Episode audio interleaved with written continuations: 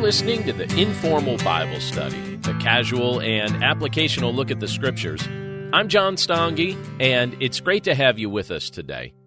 In just a few moments, we're going to be looking at 1 Peter chapter 3, verses 8 to 12, and we're going to be asking the question, what does spiritual maturity really look like?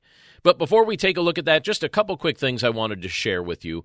I don't know if you follow our blog at desirejesus.com, but if you do, you'll see the content of all our recent podcasts in transcript form right there. And I mention that to you because one of the things that I make a point to do when that content is posted is I share it on social media. And I'd encourage you to do the same because my hope is that the Lord would use it to bring encouragement to people and help people in their walk with Christ. I also want to point out to you on the website that there's an opportunity to be on my email list. And what I do with the email list is I send out different things related to if I'm doing any book promos or anything like that, or giving away anything free, or if I post any new content, I'm sure to send out an email as well. Usually there's about one email a week. Rarely is there more than that. And if you ever decide you don't want to receive that, it's very easy to unsubscribe. There's just one of those one click unsubscribe links at the bottom of each message that I send because I definitely don't want the messages that I send out to be considered spam. So it's very easy to unsubscribe if you don't want to receive them anymore. But I do want to point that out to you because if you go to desirejesus.com, you can get on my email list by clicking the newsletter tab. And then whenever I'm sending out anything new, you'll be the first to receive it. Now, as I mentioned just a few moments ago, today we're talking about this idea of spiritual maturity, and we're asking the question what does spiritual maturity really look like? And when you look at 1 Peter chapter 3 starting with verse 8, we're just looking down to verse 12 today. But in this section, we're given a wonderful and very practical glimpse of what it looks like to be a spiritually mature person, to be a follower of Christ who values our maturity in faith. So if you would take your Bibles and open up to 1 Peter chapter 3 starting with verse 8 again if you're driving please do not bother opening up to the chapter. I'll just read it for us today. So this is what it says in 1 Peter chapter 3 starting with verse 8.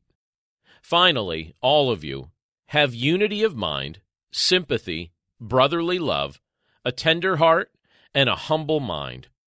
Do not repay evil for evil or reviling for reviling, but on the contrary, bless. For to this you were called that you may obtain a blessing. For whoever desires to love life and see good days, let him keep his tongue from evil, and his lips from speaking deceit. Let him turn away from evil and do good. Let him seek peace and pursue it. For the eyes of the Lord are on the righteous, and his ears are open to their prayer. But the face of the Lord is against those who do evil. Let's pray. Lord, we thank you for your word, and we thank you for the privilege of being able to look through this portion of Scripture today and think about its content. And we pray, Lord, that you'd speak to our hearts and that you would speak to our minds now by the power of your Holy Spirit so that we would understand these things that we're studying together today. We pray this all in Jesus' name. Amen. We have been designed by God to grow mature. Just a quick glance around creation illustrates that. We see that in God's design for humanity. We see that in his design for plant life. We see that in his design for animals.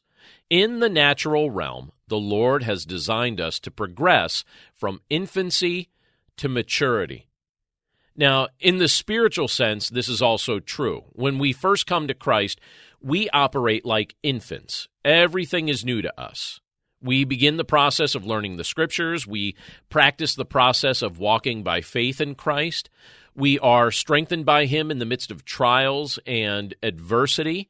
And by His grace, we have the privilege to grow spiritually mature. One of the shocking realities that occurred to me when I was a new believer was the fact that many professing Christians don't place a high value on their spiritual maturity. It isn't one of their major priorities, nor is it a priority that they attempt to model for their children. And as a result, it feels like something is missing. Young believers aren't benefiting from the example of older believers, and older believers aren't experiencing the joy of helping younger believers learn how to walk with Christ. Thankfully, God's Word gives us a picture of what spiritual maturity really looks like. Whether you feel like you've been blessed with great examples in your life to copy or not, we can all look to this scripture, to this section of 1 Peter chapter 3, to find the picture and the pattern that we're being invited to adopt as our own. And one of the things that is explained to us here in this passage is that the Lord has called us to live as family, not as adversaries. Let me reread verse 8. It says this Finally, all of you have unity of mind, sympathy, brotherly love, a tender heart, and a humble mind. This past week, my family was blessed with the opportunity to take a long weekend together. We took some time off and we actually drove. So I live here in Pennsylvania and we drove to New England. So it was about five hours away uh, where we drove to enjoy the autumn weather and to tour some of the historical sites in Boston and Concord and several other places. And all six of us shared a small hotel room together, which I will admit can be a challenge and a blessing at the same time because what it did was it forced us to get along, to make each other laugh, forced us to compromise our schedules, and it forced us to spend a lot of time together. And the truth is, we loved it. Getting along with other people can be a real challenge, though. And it, this is even true among fellow Christians because we all have different personalities and we all have different preferences. We come from different backgrounds and we've had different experiences that have influenced our approach to life. But for all our differences, we also have much in common because we share a common Savior, Jesus Christ. We share a common hope. We share a common future. We're going to be spending a lot of time together, so we might as well learn to get along now. It can be challenging to get along, however, when you're under stress. That was something the people Peter was originally writing this letter to would have certainly understood. That's something they would have grasped. Many of them were in the midst of great suffering for their faith. Because of their desire to follow Christ, they were experiencing discomfort and persecution in, in the midst of their culture. And when difficulties persist for a long period of time, stress can become rampant. And even Christian brothers and sisters might be tempted to begin living like adversaries. But living like adversaries with your Christian family is not a picture of maturity. It's actually a picture of selfishness. Christ's calling on our lives is that we would be united under the banner of truth of his gospel, that we would be sympathetic toward each other, loving, tender, and humble. This is how Christ has called us to relate. This is the kind of family he's been actively building. And this is a visible sign that you're progressing from infancy to maturity. Now, something else this passage brings out as we seek to grow mature in our spiritual walk is that we're called to bless others like Jesus has blessed us. Look at what it says in verse 9. It says, Do not repay evil for evil or reviling for reviling, but on the contrary, bless. For to this you were called, that you may obtain a blessing. One of the hardest things to do in this world is to show kindness toward those who are hurtful toward you. I still remember when I was a kid observing my grandmother while she interacted with someone that I had witnessed behaving in a hurtful way toward her family, toward our entire family, in fact. She showed that woman loved. I remember watching her hugging her. I remember watching her invite her into her home. And I also noticed that she didn't speak poorly of her when this woman wasn't around. And I noticed it. And I have to say that at that time, that made a huge impact on me because I was still used to playground justice. You know what I mean by that? Playground justice, where scores were settled on the school playground, frustrations were vented with fists during school recess when I was a child. But that's not how I watched my grandmother respond to someone who had actively hurt her. She blessed when she could have retaliated. Now consider for just a moment how Jesus has chosen to bless us. Scripture tells us that we were not looking for him, so he came looking for us. We were content to go our own way and wallow in our sin, but he showed us a new way. We lived in opposition toward him, yet he showed us kindness. We deserved judgment because of our sin, yet he who had no sin took our condemnation upon himself at the cross. Now he's present with us and within us. Now he's strengthening us and leading us. Now he's preparing future blessings for us, and we don't deserve any of it. People have offended me and do offend me. Yet, if I set my heart toward getting back at them, all I'm really doing is forgetting the ways in which Jesus has chosen to bless me. When I revert back to playground justice, I forget the model of maturity that Christ showed me through my grandmother's example. It isn't my job to retaliate against those who intentionally hurt me. Rather, it's my privilege to bless others just as I have been blessed. Interestingly, when we look at this scripture, it tells us that when we bless others, even after they've heard us, we are fulfilling Christ's calling on our lives, and we will experience a God ordained blessing. In other words, He will intentionally bless us as we model the truth of His gospel by blessing others. I think part of the way He will bless us is by giving us a sense of peace in knowing that we've done what was right. Our conscience won't disturb us. Our, our hearts won't be consumed with rage. During this past year, one of the lessons the Lord has been impressing upon my heart is the sense of peace I can experience when I take time to pray, particularly for those who have hurt or offended me. I honestly think some of the people in my life who have caused me the most pain might be surprised just how frequently I've started to pray for the Lord to guide and direct and bless them. That's something that's become a regular facet of my life. That's something that the Lord's been impressing upon my heart. And this is something that Peter was encouraging the church to practice. This is what Christ is trying to teach us as well. But it's not an easy lesson to learn. Yet at the same time, this is what Christ is communicating to us. Something else that is a facet of spiritual maturity and what it looks like to grow spiritually mature is also referenced when we look at verses 10 and 11, where it teaches us not to adopt this world's priorities as our own. Let me reread those verses. It says this For whoever desires to love life and see good days, let him keep his tongue from evil and his lips from speaking deceit. Let him turn away from evil and do good. Let him seek peace and pursue it. Earlier this year, I took some time to read through the book of Psalms. I was reading it each day as I recorded it for the Chapter a Day audio Bible. And by the way, if you're not familiar with that podcast, I'd encourage you to take a look at it. It's something that I hope will encourage you in your faith. But it forced me to read through the book of Psalms. And when you read through the book of Psalms, it's such an emotionally beautiful book of the scriptures. That's really something that, that gets impressed upon your mind.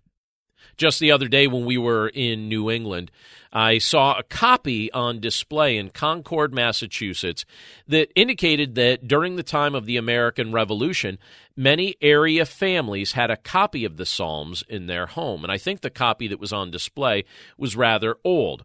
Chaplains would read Psalms to comfort ailing troops. Families would read Psalms to bolster their hope. And when you look at the New Testament scriptures, the Psalms are quoted from regularly, including in this particular passage, because Peter was quoting from Psalm 34 in these statements that he makes here. And originally, these words were penned by David as the Holy Spirit gave him the words to say. In this passage, we're reminded not to adopt the world's priorities as our own, as Peter is quoting from this psalm. So, this world speaks frequently of peace, but usually it practices warfare, right? This world speaks of honesty, but yet it practices deceit. This world speaks of doing good, yet it often condones evil. And the dilemma every Christian that wants to grow mature in their faith is going to experience is whether or not to adopt the world's ways as their own.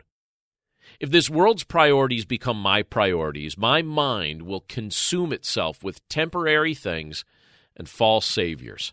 My greatest hopes will be in the efforts of other men, and my greatest ambitions will be focused on short term gains. But when Christ's priorities become our priorities, we'll start to see life from his long term perspective. We'll value his righteousness and will comprehend that He is the solution for the dilemmas that perplex humanity. These are things that Peter was encouraging the early church to recognize, and these are things that the scriptures here are reminding us of as well. And there's one other thing that's brought out in the portion of scripture that we're looking at today, and it's something from verse 12 that I want to read for us. But basically, what it's telling us is never forget that the Lord sees and hears you. Now, this is a reminder we're given multiple places throughout the scriptures, but again, we see it here. And it's telling us never forget that the Lord sees you and he hears you. The way it says it in verse 12 is like this For the eyes of the Lord are on the righteous, and his ears are open to their prayer. But the face of the Lord is against those who do evil. So, again, in this passage, Peter continues to quote from Psalm 34, and he's trying to remind us of important truth and encourage us in the midst of whatever struggles we may be presently facing. So, no matter what might be burdening your heart during this season of your life, please remember that the Lord sees and he hears his children. If he's allowing you to go through a difficult stretch, he will use it to strengthen your faith, to increase your reliance on him and to develop your maturity. He hasn't forgotten you. He sees you and he hears you. Do you believe God hears you? Do you believe that God actually sees you? You know who really seems to believe?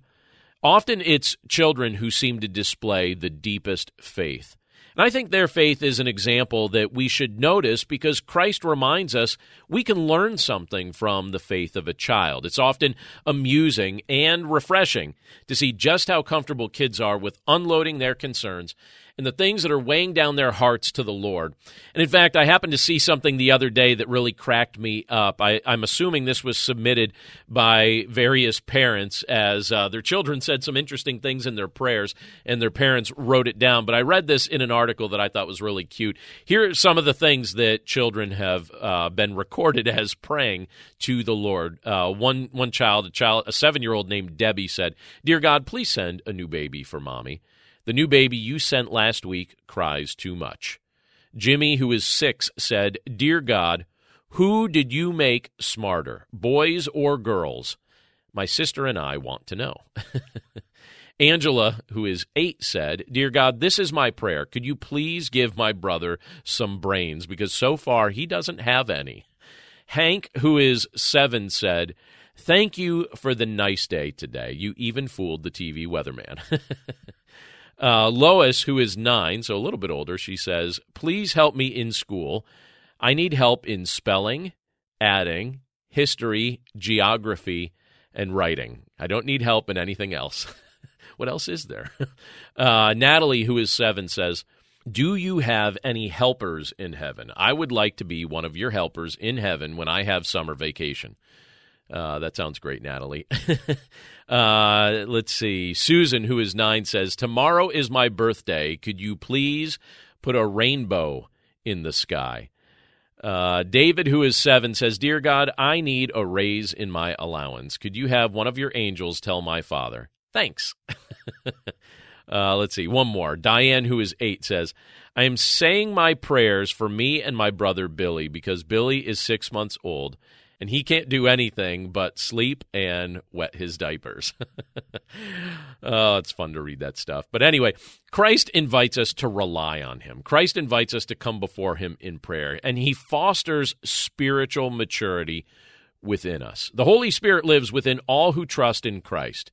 And he helps us to live as family. He helps us to bless others. He helps us to avoid adopting worldly priorities. And he also assures us that our Heavenly Father hears us and sees us. The season we may be enduring right now is probably not an easy one. But our Lord has not abandoned us. This scripture reminds us that His eyes and His ears are attentive to the needs of his children, and he's trying to foster spiritual maturity within us. Let's pray. Lord, thank you for your word, and thank you for the reminders that we see in this passage of what you're doing in us and around us and through us. Lord, we know that when we come to faith in your Son, Jesus Christ, that you're seeking to start us off as infants in the faith who progress toward spiritual maturity. And you give us the pattern and path toward that in this particular portion of Scripture. You show us what it looks like to be spiritually mature. So, Lord, we pray that we'd rely on you to facilitate this kind of development within us and that we would glorify the name of your Son, Jesus Christ, and how we choose to go about our lives. Lord, we love you. We're grateful for your presence with us, and we're grateful for the strength and wisdom that you supply as we believe in you. We thank you for all of these things, and we pray this all in Jesus' name. Amen. Thank you again for listening to this episode of the Informal Bible Study. As I mentioned at the start of this episode, be sure to visit our website, desirejesus.com. If you're not on our email list, sign up via the newsletter tab, and we'll be sure to send you the different things that we send out each week that we hope will help you grow in your walk with Christ we also want to invite you to check out our sister podcast, the Chapter a Day Audio Bible. Again, you can find links to that at desirejesus.com. We also have a whole bunch of other resources there. We have our blog there and lots of other content. So definitely check it out. And don't be afraid to drop us a line. We love to receive emails from various listeners of our podcast. So let us know you're out there sometime. Let us know if there's a way we could be praying for you, or just send us an email to say hi because it would be great to hear from you. But that's it for us today. Thanks again for listening. We hope you have a wonderful day and a wonderful week, and we look forward to catching up with you again again next Monday, right here. Take care.